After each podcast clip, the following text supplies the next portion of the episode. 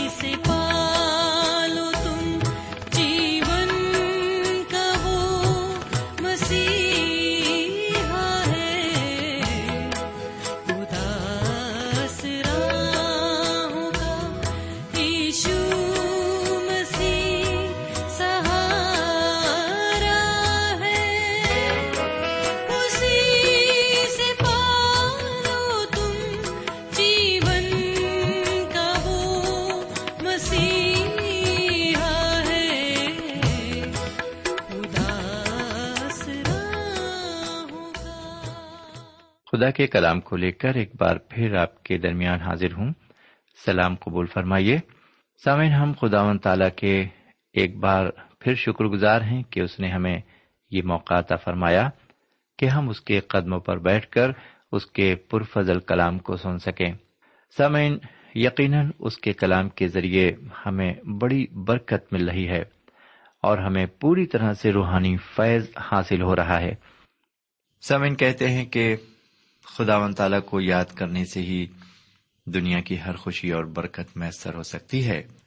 خدا و تعالی کی یاد میں جو سکون قلب حاصل ہوتا ہے، وہ دنیا کی کسی بھی چیز میں نہیں مل سکتا۔ دنیا کی کوئی بھی آرام و شائز کی چیز انسان کو سکون نہیں دے سکتی۔ صرف اور صرف خدا و تعالی کی عبادت میں سکون اور راحت ہے، اطمینان ہے اور خوشی ہے۔ دنیا کی ہر چیز انسان کو خدا و تعالی کی طرف سے ہی حاصل ہوتی ہے، کیونکہ خدا رب العزت کے حکم کے بغیر ایک پتا بھی نہیں ہل سکتا۔ میرے بھائی، انسان کو چاہیے کہ صدق دلی کے ساتھ خدا و تعالی کی عبادت کرے۔ پھر دیکھیے کہ اس کے دل کو کس قدر سکون میسر آتا ہے۔ انسان خواہ کتنا ہی مالدار کیوں نہ ہو اسے کسی چیز سے اتنا سکون نہیں ملتا جتنا اسے خدا کی رفاقت سے ملتا ہے۔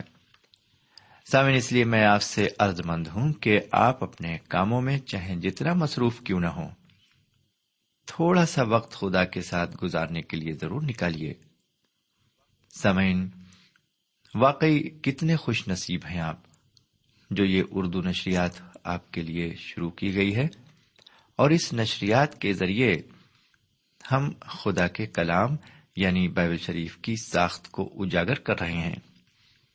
ہم اس اردو نشریات میں شرکت کرنے کے لیے آپ کو خوش آمدید کہتے ہیں۔ آپ سے ہماری مخلصانہ درخواست ہے کہ آپ ہماری اس نشریات میں حصہ لے کر کثرت سے روحانی فیض حاصل کریں۔ میرے بھائی، آپ کو معلوم ہو کہ بے شمار ایسے لوگ ہیں جو ہمارا یہ پروگرام سن رہے ہیں۔ تو سب سے پہلے میں آپ کے خط کے لیے اور آپ کی ہدایات کے لیے شکریہ ادا کرنا چاہتا ہوں۔ جناب من مجھے یہ جان کر بے حد خوشی ہے کہ آپ کو یہ پروگرام بے حد پسند آ رہا ہے۔ ہم آپ سے صرف اتنا اور کہنا چاہیں گے کہ یہ پروگرام نہ صرف آپ خود سنیں بلکہ اس کے بارے میں دوسروں کو بھی بتائیں۔ خدا آپ کو برکت دے۔ سامن پچھلے پروگرام میں ہم نے آپ کی خدمت میں تیئیسویں اور چوبیسویں باپ کو رکھا تھا سیم النبی کی پہلی کتاب سے۔ اور ساتھ ہی ساتھ ہم نے پچیسویں باپ سے بھی کچھ باتیں دیکھ لی تھی تو آج ہم پچیسویں باپ کی پہلی آیت سے نہ شروع کر کے ہم انتالیسویں آیت سے ذکر شروع کریں گے اور پھر چھبیس اور ستائیسویں باپ تک جائیں گے۔ تو آئیے اس سے پہلے کہ ہم آگے بڑھیں، ہم دعا مانگیں۔ ہمارے پاک پروردگار رب العالمین، ہم تیرے تہ دل سے شکر گزار ہیں کہ تو نے ایک اور موقع ہمیں عطا فرمایا ہے، تاکہ ہم پھر سے ایک بار اپنی روح کو تیرے کلام سے تقویت دے سکیں اور تیری نصیحت آمیز باتوں کو اپنی زندگی میں قبول کر سکیں۔ یہ دعا ہم اپنے حضور کریم جناب سیدنا یسو مسیح کے وسیلے سے مانگتے ہیں۔ آمین۔ سامعین، ہم آپ کی خدمت میں سیم النبی کی پہلی کتاب کے پچیسویں باپ کی انتالیسویں آیت کو پڑھ رہے ہیں۔ جب داؤد نے سنا کہ نابال مر گیا، تو وہ کہنے لگا کہ خداون مبارک ہو، جو نابال سے میری رسوائی کا مقدمہ لڑا اور اپنے بندے کو بدی سے باز رکھا اور خداون نے نابال کی شرارت کو اسی کے سر پر لادا اور داؤد نے ابیجیل کے بارے میں پیغام بھیجا تاکہ اس سے بیاہ کرے۔ سمے جب حضرت داؤد کو خبر ملی کہ نابال مر گیا، تو انہوں نے ابیجیل سے شادی کرنے کی سوچی۔ ابیجیل کی ملاقات جب حضرت داؤد سے راستے میں ہوئی تھی، تو اس نے داؤد سے کہا تھا کہ جب خداون میرے مالک سے بھلائی کرے، تو تو اپنی لونڈی کو یاد کرنا۔ میرے بھائی، ابھی جیل کی اس بات کو داؤد بھول نہیں سکے۔ انہوں نے ان سے بہترین التجا کی۔ اس نے اسے رائے دی اور اس کی رائے ٹھیک تھی۔ وہ ان سے محبت کرتی تھی، کیونکہ پہلی نظر میں اس کو ان سے محبت ہو گئی تھی۔ جناب داؤد نے اس میں خداون کے ہاتھ کو جانا۔ خدا بھی خوبصورتی کو استعمال کرتا ہے۔ جب وہ ایک دوسرے سے ملے، انہیں ایسا لگا کہ وہ اچھی روحیں ایک دوسرے کے سامنے ہیں۔ اب نابال مر گیا تھا۔ جناب داؤد نے ابیجیل سے اپنی بیوی بننے کی درخواست کی، جسے اس نے قبول کر لیا۔ یہاں سے ان کی زندگی میں ایک نیا موڑ آتا ہے اور ایک نئی شروعات ہوتی ہے۔ لیکن یہ بھی دیکھنے میں آتا ہے کہ کچھ باتیں ایسی بھی گزری جنہیں خداون نے پسند نہیں کیا۔ مطالعے کو آگے بڑھاتے ہیں اور تینتالیسویں اور چوالیسویں آیت کو آپ کی خدمت میں رکھتے ہیں۔ سمن یہ عبارت ہمیں بتاتی ہے کہ حضرت داؤد سخت انسان تھے۔ بچپن سے لے کر اب تک انہوں نے سختی اور مصیبت میں زندگی گزاری تھی۔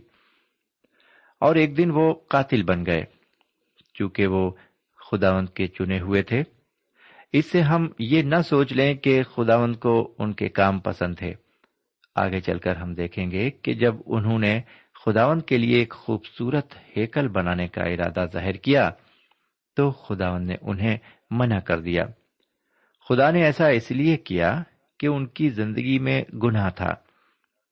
سمن ہم خداوند کے کتنے ہی قریب کیوں نہ ہوں۔ جب ہماری زندگی میں گناہ داخل ہو جاتا ہے، تو ہم اس سے بہت دور ہو جاتے ہیں۔ جی ہاں ہم اس سے بہت دور ہو جاتے ہیں۔ اب میں آپ کی خدمت میں سیمل نبی کی پہلی کتاب کے چھبیسویں باپ اور ستائیسویں باپ کو رکھتا ہوں۔ پہلے ہم چھبیسویں باپ پر جائیں گے۔ میرے بھائی، داؤد ایک بار پھر ساؤل کی جان بخشی کرتے ہیں اور وہ فلسطینوں کی سرزمین میں جا بستا ہے۔ پہلی اور دوسری آیت کو سنیے۔ لکھا ہوا ہے، اور زیفی جبے میں ساؤل کے پاس جا کر کہنے لگے کیا داؤد حکیلا کے پہاڑ میں جو دشت کے سامنے ہے چھپا ہوا نہیں؟ تب ساؤل اٹھا اور تین ہزار چنے ہوئے اسرائیلی جوان اپنے ساتھ لے کر دشت زیف کو گیا، تاکہ اس دشت میں داؤد کو تلاش کرے۔ میرے بھائی، یہاں پر ہم دیکھتے ہیں کہ ساؤل ایک دوسرے مارکے پر جاتا ہے۔ اس کے لیے یہ جہاد تھا۔ کہ وہ جناب داؤد کو کسی نہ کسی طرح ختم کر دے۔ اور ایسا ہوا کہ داؤد دشت میں بھاگ گئے، لیکن ساؤل نے ان کا پیچھا کرنا نہ چھوڑا۔ وہ بھی ان کے پیچھے دشت میں گیا، چونکہ داؤد ایک زبردست سورما تھے اور اس علاقے سے بخوبی واقف تھے، اس لیے وہ ایک قابل سپہ سالار تھے۔ دوسری بات یہ بھی تھی کہ ان کے ساتھ ان کے وفادار ساتھی بھی تھے۔ برعکس، اس کے ساؤل نہ تو اس بیابان سے واقف تھا اور نہ ہی اس کے ساتھ وفادار سپاہی تھے۔ اس لیے ساؤل اپنے لوگوں کو شک کی نگاہ سے دیکھتا تھا۔ سمین اب میں آپ کی خدمت میں چوتھی اور پانچویں آیت کو رکھتا ہوں، چھبیسویں باپ کی۔ اس عبارت پر غور کرنے سے یہ معلوم ہوتا ہے کہ جناب داؤد کو اس بات کا یقین نہیں تھا کہ ساؤل ایسے علاقے میں آنے سے گریز نہیں کرے گا، جس سے وہ واقف نہیں ہے۔ اس لیے انہوں نے اپنے جاسوس بھیجے کہ وہ معلوم کریں کہ وہ فی الحقیقت آیا ہے یا نہیں۔ جب انہیں یہ معلوم ہو گیا کہ وہ فی الحقیقت آیا ہے، تو انہیں یہ معلوم ہو گیا کہ وہ کس مقام پر ہے۔ وہ آسانی سے دیکھ سکتے تھے کہ ساؤل اور اس کے آدمی کہاں ہیں۔ جب انہوں نے اچھی طرح سے ساؤل اور اس کے لوگوں کو دیکھ لیا کہ گھیرے کے بیچوں بیچ سو رہا ہے، تو داؤد اور ابیشے ساؤل کے خیمے گاہ میں چپکے سے گھس گئے اور چاروں طرف دیکھا تو پتا چلا کہ ساؤل گاڑیوں کے بیچ پڑا سو رہا ہے۔ اس کا نیزا اس کے سرہانے زمین میں گڑا ہے اور لشکر کے لوگ اسے ارد گرد پڑے ہیں۔ لشکر کے لوگ اس کے ارد گرد پڑے ہیں۔ آگے آٹھویں آیت یہ بتاتی ہے کہ ابیشے نے داؤد سے کہا، خدا نے آج کے دن تیرے دشمن کو تیرے ہاتھ میں کر دیا ہے۔ سو اب تو ذرا مجھ کو اجازت دے کہ نیزے کے ایک ہی وار میں اسے زمین سے پیون کر دوں۔ اور میں اس پر دوسرا وار کرنے کا بھی نہیں۔ سامن جناب داؤد سے ابیشے کہتا ہے کہ ساؤل کے لیے اس کا ایک ہی وار کافی ہے۔ اس طرح آپ اپنے دشمن سے نجات حاصل کر لیں گے۔ اور یہاں پر ہم دیکھتے ہیں کہ جناب داؤد کے پاس ایک سنہرا موقع تھا، لیکن انہوں نے خداوند کے ممسو پر ہاتھ اٹھانا مناسب نہیں سمجھا اور اسے چھوڑ دیا۔ جیسا کہ دسویں آیت میں پایا جاتا ہے۔ گیارہویں آیت پر غور کریں، لکھا ہوا ہے، داؤد فرماتے ہیں کہ خداون کی حیات کی قسم خداون آپ اس کو مارے گا، یا اس کی موت کا دن آئے گا، یا وہ جنگ میں جا کر مر جائے گا۔ جی ہاں میرے پیارے بھائی بہن، کتنا پختہ ایمان ہے جناب داؤد کا۔ وہ پختہ ایمان سے کہتے ہیں کہ زندہ خدا کی قسم وہ ضرور آپ ہی مر جائے گا۔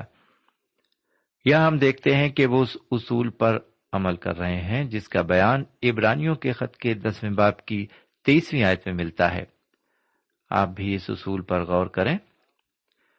انتقام لینا میرا کام ہے، بدلہ میں ہی دوں گا خداون فرماتا ہے۔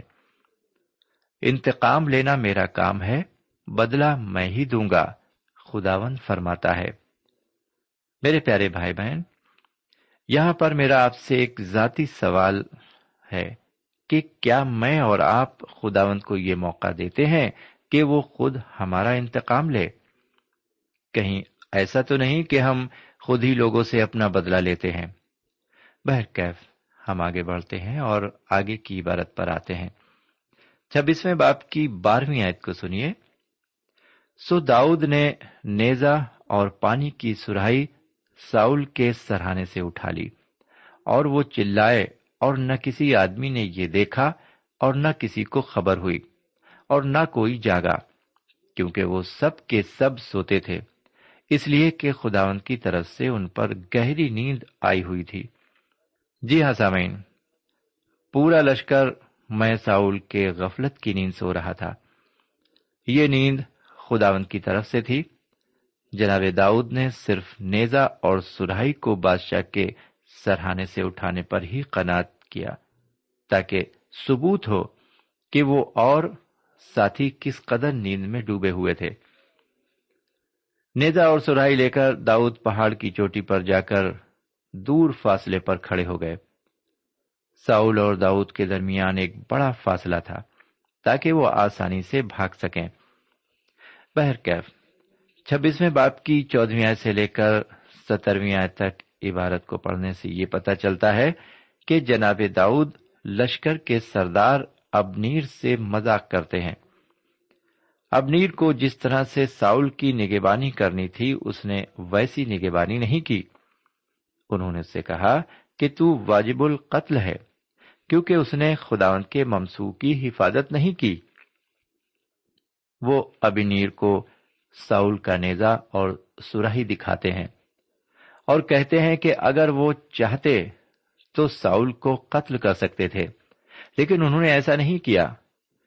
اس بات سے یہ ظاہر ہوتا ہے کہ یہ ضروری ہے کہ مومنین اپنے تمام مقدموں اور فیصلوں کو خدا ان کے ہاتھ میں سونپ دیں اور اس کے انصاف کے منتظر رہیں۔ یہی ایک مسیح مومن کی اصلی پہچان ہے۔ بہرکیف۔ خداون فرماتا ہے، اپنی تمام فکریں مجھ پر ڈال دو اور ایمان میں قائم رہو۔ اب ذرا اس چھبیسویں باپ کی پچیسویں آیت پر بھی ایک نظر ڈالیں۔ تب ساؤل نے داؤد سے کہا، اے میرے بیٹے، داؤد، تو مبارک ہو، تو بڑے بڑے کام کرے گا اور ضرور فتح مند ہوگا۔ سو داؤد اپنی راہ چلا گیا اور ساؤل اپنے مکان کو لوٹا۔ سمے نے ایک بار پھر ساؤل نے اپنی غلطی کو محسوس کیا۔ اس نے اپنی غلطی کا اقرار بھی کیا۔ لیکن داؤد جانتے تھے کہ یہ عارضی ہے۔ وہ پھر ان کا پیچھا کرے گا۔ سمن یہاں پر ہم دیکھتے ہیں کہ حضرت داؤد کے دل میں مایوسی نے گھر کر لیا۔ وہ اس بھاگ دوڑ میں تھک گئے ہیں اور غاروں اور بیابان کی زندگی سے اکتا چکے ہیں۔ اب میں ستائیسویں باپ کو آپ کی خدمت میں رکھتا ہوں۔ اس باپ میں کل بارہ آیتیں ہیں۔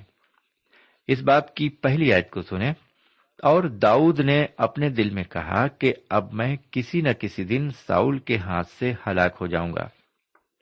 بس میرے لیے اس سے بہتر اور کچھ نہیں کہ میں فلسطینوں کی سرزمین کو بھاگ جاؤں۔ اور ساؤل مجھ سے نا امید ہو کر بنی اسرائیل کی سرحدوں میں پھر مجھے نہیں ڈھونڈے گا۔ یوں میں اس کے ہاتھ سے بچ جاؤں گا۔ سمین عیسائیت میں ہم دیکھتے ہیں کہ جناب داؤد ایمان کی راہ سے الگ ہٹتے دکھائی دیتے ہیں۔ ان کا ایمان ڈگ جاتا ہے۔ ایسی ہی حالت ایک بار جناب ابراہیم علیہ السلام کی بھی ہوئی تھی۔ جناب اظہاق کے ساتھ بھی ایسا ہی واقعہ پیش آیا اور جناب یعقوب بھی اپنے کو نہیں بچا پائے۔ ہر ایک مومن کی زندگی میں ایک ایسا وقت ضرور آتا ہے کہ جب اس کے ایمان کی آزمائش ہو۔ سمین اگر ہم اس باپ کو غور سے دیکھیں، تو یہاں پر میرے اور آپ کے لیے ایک بہت اچھا سبق ہے۔ ہو سکتا ہے اس وقت آپ مایوسیوں کے سمندر میں ڈوبے ہوئے ہوں یا پھر مصیبتوں کی گہری کھائی میں ہوں اور آپ یہ سوچ رہے ہوں کہ آپ کی مصیبتیں کبھی آپ کا پیچھا نہیں چھوڑیں گی اور آپ کے مسلوں کا کوئی حل نہیں۔ سمجھ آپ کی طرح بہت سے لوگ ہیں جن کے حالات آپ سے بھی بدتر ہیں۔ جی ہاں بہت سے ایسے لوگ ہیں جن کے حالات آپ سے بھی بدتر ہیں، کیونکہ زندگی کے راستے بڑے ہی ناہموار ہیں۔ سمن اس راستے پر جناب داؤد بہت عرصے قبل گزر چکے ہیں۔ اس واقعے سے کہ حضرت داؤد نا امیدی کی حالت میں ڈر کر بھاگے۔ ہمیں سبق لینا چاہیے۔ اب آئیے ذرا دوسری آیت سے لے کر چھٹی آیت تک عبارت پر غور کریں۔ یہاں اس طرح لکھا ہوا ہے، سو داؤد اٹھا اور اپنے سات کے چھ سو جوانوں کو لے کر جات کے بادشاہ مئو کے بیٹے عکیس کے پاس گیا۔ اور داؤد اور اس کے لوگ جات میں اکیس کے ساتھ اپنے اپنے خاندان سمیت رہنے لگے اور داؤد کے ساتھ بھی اس کی دونوں بیویاں یعنی یزیلی، اجینوم اور نابال کی بیوی کرملی ابیجیل تھی۔ اور ساؤل کو خبر ملی کہ داؤد جات کو بھاگ گیا۔ تب اس نے پھر کبھی اس کی تلاش نہ کی۔ اور داؤد نے عکیس سے کہا کہ اگر مجھ پر تیرے کرم کی نظر ہے تو مجھے اس ملک کے شہروں میں کہیں جگہ دلا دے تاکہ میں وہاں بسوں۔ تیرا خادم، تیرے ساتھ دار السلطنت میں کیوں رہے؟ سو عکیس نے اس دن سکلاج اسے دیا۔ اس لیے سکلاج آج کے دن تک یہودا کے بادشاہوں کا ہے۔ سمین یہاں پر جناب داؤد ہراساں اور پریشان ہیں۔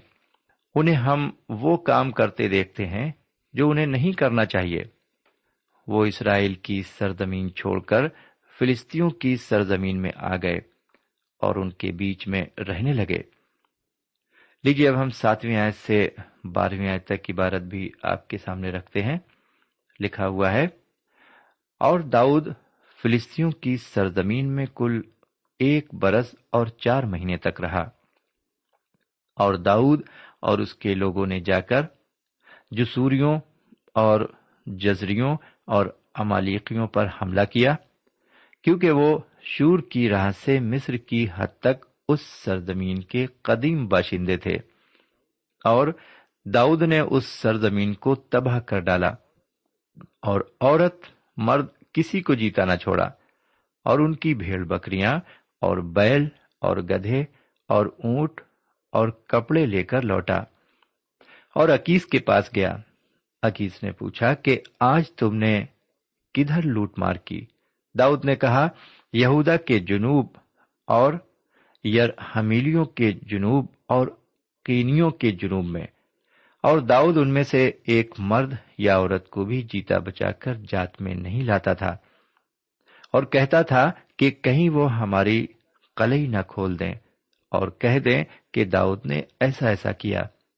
اور جب سے وہ فلسطینوں کی مملکت میں بسا ہے، تب سے اس کا یہی طریقہ رہا ہے۔ اور عکیس نے داؤد کا یقین کر کے کہا کہ اس نے اپنی قوم اسرائیل کو اپنی طرف سے کمال نفرت دلا دی ہے۔ سو اب ہمیشہ یہ میرا خادم رہے گا۔ سمین اس باب میں ایسی کوئی بات نہیں ملتی ہے جو یہ ثابت کرے کہ وہ خدا کے مومن بندے تھے۔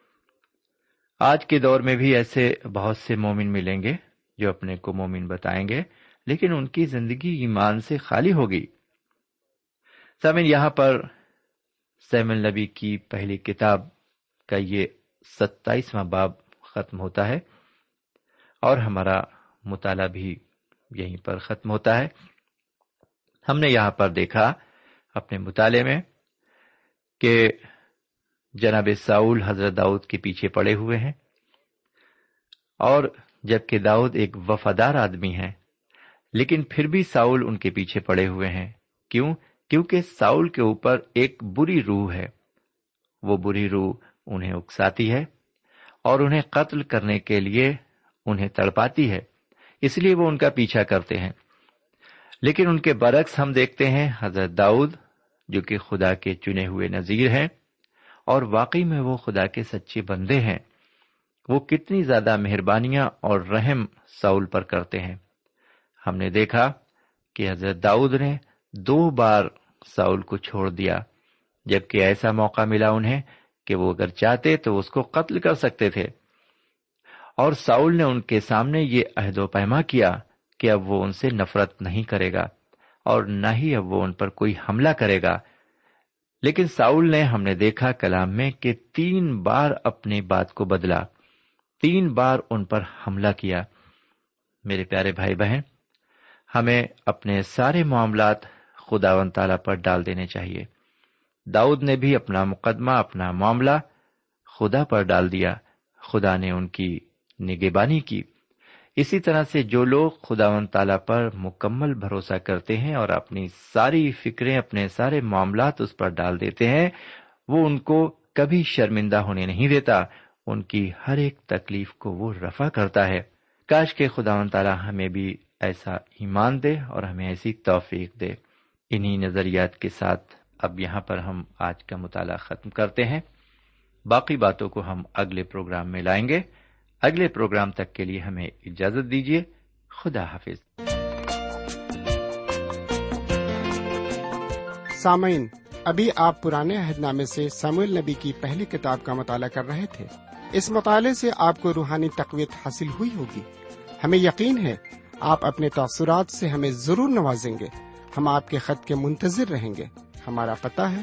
Program Noor ul post box number one five seven five Sialkot Pakistan.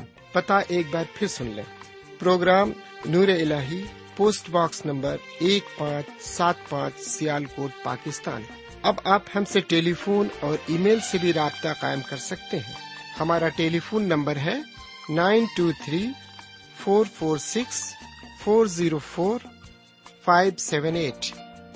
نو دو تین چار چار چھ چار صفر چار پانچ سات آٹھ۔ ہمارا ای میل پتا ہے۔ N A M three nine four nine eight hotmail dot com. N A M three nine four nine eight hotmail dot com. ہمارے پروگرام کا وقت اب یہیں پر اختتام پذیر ہوتا ہے۔ اگلے پروگرام میں خدا کے کلام کے ساتھ پھر ملیں گے۔ تب تک کے لیے اجازت دیں۔ خدا حافظ۔